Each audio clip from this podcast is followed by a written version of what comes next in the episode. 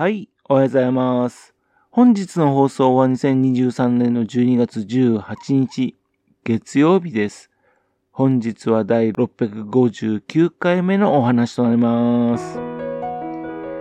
このチャンネルは福島県郡山市在住の特撮アニメ漫画大好き親父のぴょん吉が響きになったことをだらだらと話をしていくという番組です。そんな親父の一言を気になりまして、もしもあなたの心に何かが残ってしまったら、ごめんなさい。悪気がなかったんです。不幸にこの番組に興味持ってしまったら、ぜひ今後もごひいきのほどよろしくお願いいたします。昨日はですね、年に1回のね、FM.com パーソナリティ交流会でした。FM.com 人口3万人のね、本宮市にありますコミュニティ FM です。17年前のね、12月20日が開局日、つまりですね、ラジオ局の誕生日なんですね。20日を過ぎればですね、18歳になるわけです。年に1回ですね、この時期にですね、研修会としましてね、普段顔を合わせることができないですね、番組のパーソナリティがですね、集まる交流会が開かれるんですね。小さなコミュニティ FM ながらですね、多数のオリジナル番組が持ってるんですよ。で、多くのパーソナリティがいるんですね。リスト上だとね、その数は102名なんです。自分はですね、その多数のパーソナリティの中の末席、そこに名を連ねておりますんでね、今年も参加させていただきました。場所はですね、元宮駅前のモコステーションの2階です。もっとコムの番組はですね、北海道、東京、仙台、長野などですね、遠くで収録したものを配信している番組などもありますしね、また仕事の都合ですね、また家庭の都合、それでね、参加できない人も多いんですね。で、今年もね、まあ、そのうちのですね、あの、60人以上が参加した状態でした。動画でね、メッセージを送ってくれた人も含めればですね、80人ぐらい人がね、参加した形になってますかね。まずはですね、佐々木社長さんからですね、開局当時の思い出話。この方のね、やるぞと、ね、っていう決断がなければですね、もっとコム誕生しなかったかもしれませんね。あの、毎回面白いことをね、企画するスタッフの方々ですね、今年はですね、あの、社長の顔をですね、イラストにしたお札、それを作成したんですね。で、それを配ってたんですよ。このお札、どんなご利益があるかね、気になるんですけどね。本当に面白いことを企画するスタッフさんたちですよね。あとはですね、スポンサーの、ね、方々、ね、あとパーソナリティの方々が提供してくださった料理、お菓子などをね、食べながらですね、寒暖となったわけです。ラジオ局っていうことでね、音楽に関係した番組が多いんでね、演奏、ね、生歌だとか、そういったのが披露されたんですね。これが贅沢なんです。普通だったらですね、ね、ライブ会場に行ってお金を出してね、聞きに出かけるものですよ。それをですね、間近でですね、聞くことができるんですよね。これを聞くことができるとね、パーソナリティのね、特権ですね。ありがとうございます。最初はですね、吉田で大丈夫なのかのね、ウクレレユニットのね、吉田タンス店のね、演奏でした。いつもですね、吉田で大丈夫なのかはね、聞いてるんですよ。今回はですね、この後ですね、夕方からね、土浦でライブがあるんですよ。ということでね、今回の生演奏のね、スタートとなったわけですね。ウクレレというですね、なんかハワイアンな感じね、イメージするゆったりとしたね、音音色、それとは違ってですね、軽快な曲なんですね。いつもながら非常にお見事でした。ですけどね、ツイッターの方でですね、まあ X の方でですね、向かったはずの土浦のライブにね、出演できなかったっていうのが流れてきたんですね。あの後行く途中で何かトラブルが発生してたのかなっていうのちょっとそれは気になっております。あとはですね、ちょっと思い出した順です。演歌はいいねのですね、日本松市のね、演歌歌手のね、熊谷進さん。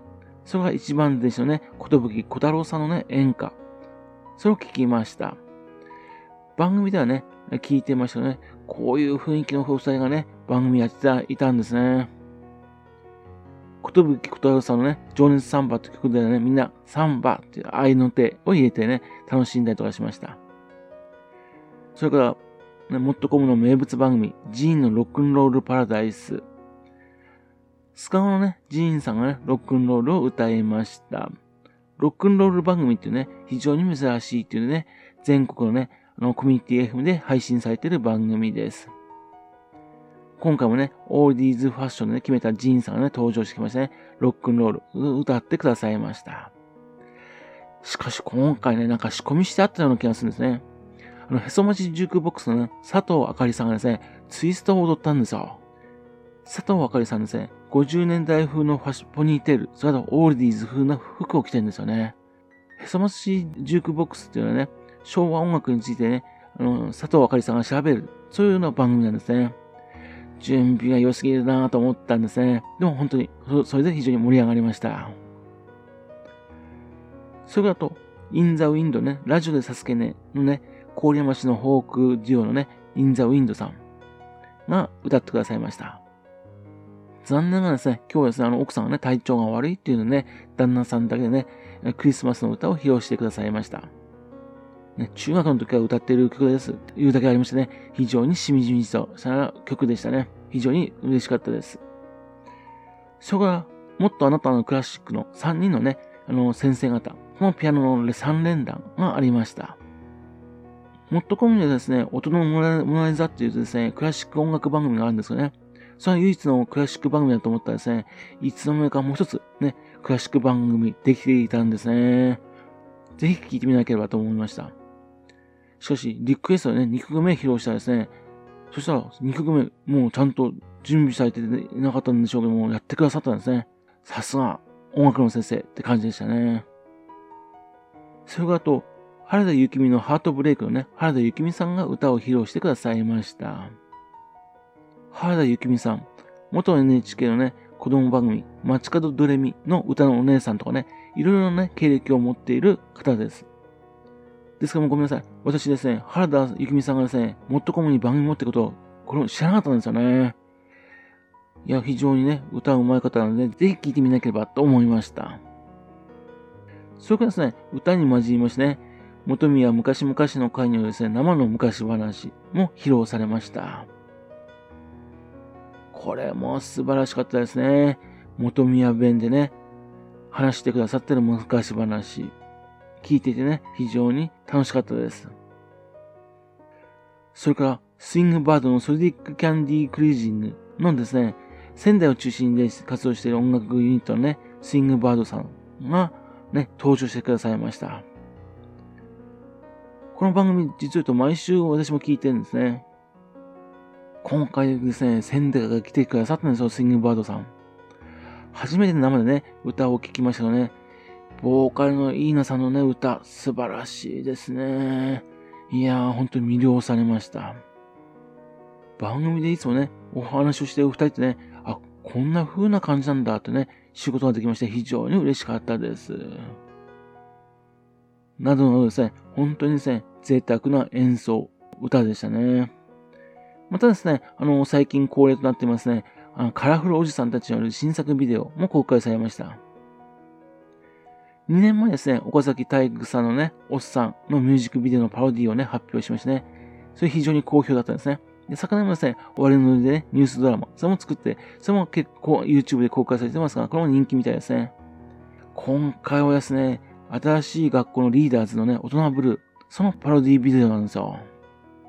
5時間で設定したとはね、思えないね、ものでしたね。多分これもね、YouTube で公開されるんでしょうね。